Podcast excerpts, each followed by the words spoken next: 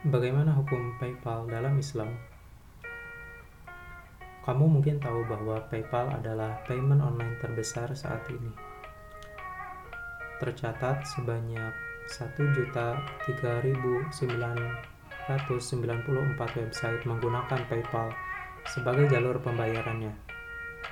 Dengan hadirnya PayPal, tentu kita sebagai muslim yang terkait dengan hukum syara yang ingin menggunakannya harus tahu terlebih dahulu hukum menggunakan PayPal.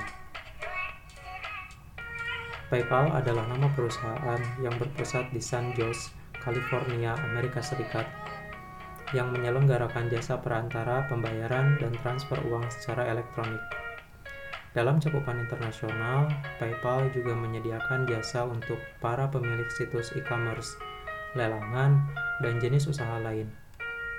PayPal melayani transaksi secara global di banyak negara dengan berbagai macam mata uang.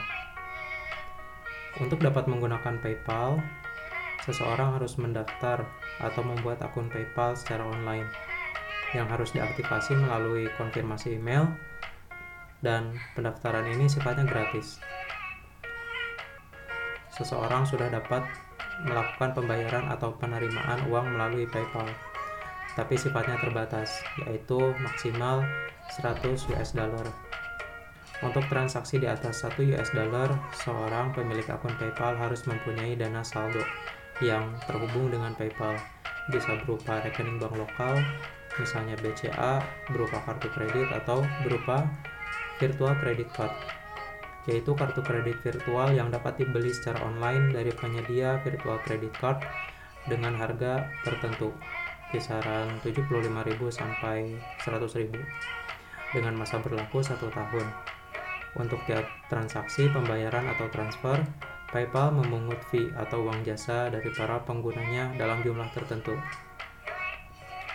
Setelah mempelajari matan atau fakta hukum PayPal di atas, menurut kami pada dasarnya hukumnya menggunakan PayPal adalah mubah untuk pembayaran dan transfer uang melalui PayPal dengan syarat transaksinya hanya melibatkan satu jenis mata uang saja. Jika melibatkan dua jenis mata uang, misalnya seseorang di Indonesia membeli buku di Amazon dalam mata uang dolar, sementara orang tersebut hanya mempunyai mata uang rupiah dalam saldonya, hukumnya menjadi haram. Dana saldo juga harus disimpan atau dimiliki oleh pihak pembeli secara sah menurut syariah karena haram hukumnya menyimpan atau memiliki saldo di rekening bank lokal konvensional atau dalam kartu kredit. Bolehnya menggunakan PayPal sebagai perantara pembayaran atau transfer didasarkan pada bolehnya akad wakalah bil ujroh atau perwakilan dengan upah. PayPal dapat dikategorikan sebagai wakil dari pembeli atau pengirim uang untuk melakukan pembayaran atau transfer uang kepada pihak penjual atau penerima uang di luar negeri. Jadi, dalil bolehnya PayPal adalah dalil umum yang membolehkan akad wakalah dengan upah. Syekh Wahbah Zuhaili berkata, wakalah hukumnya sah baik dengan upah maupun tanpa upah. Sebab Nabi Shallallahu Alaihi Wasallam dulu pernah mengutus para amilnya untuk menerima zakat dan memberikan upah kepada mereka.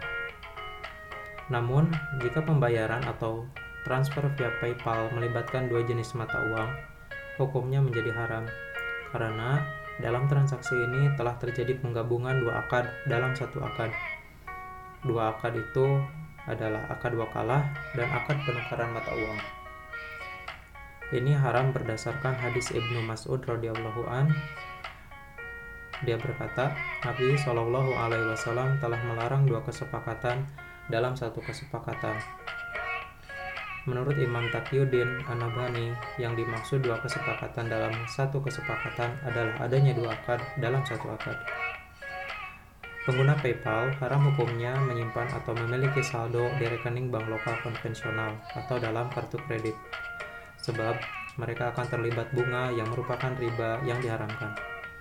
Namun, jika pengguna PayPal itu menggunakan jasa PayPal, hukumnya tetap sah meski mereka berdosa besar karena, terlibat riba.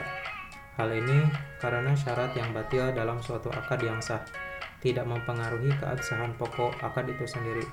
Wallahu a'lam.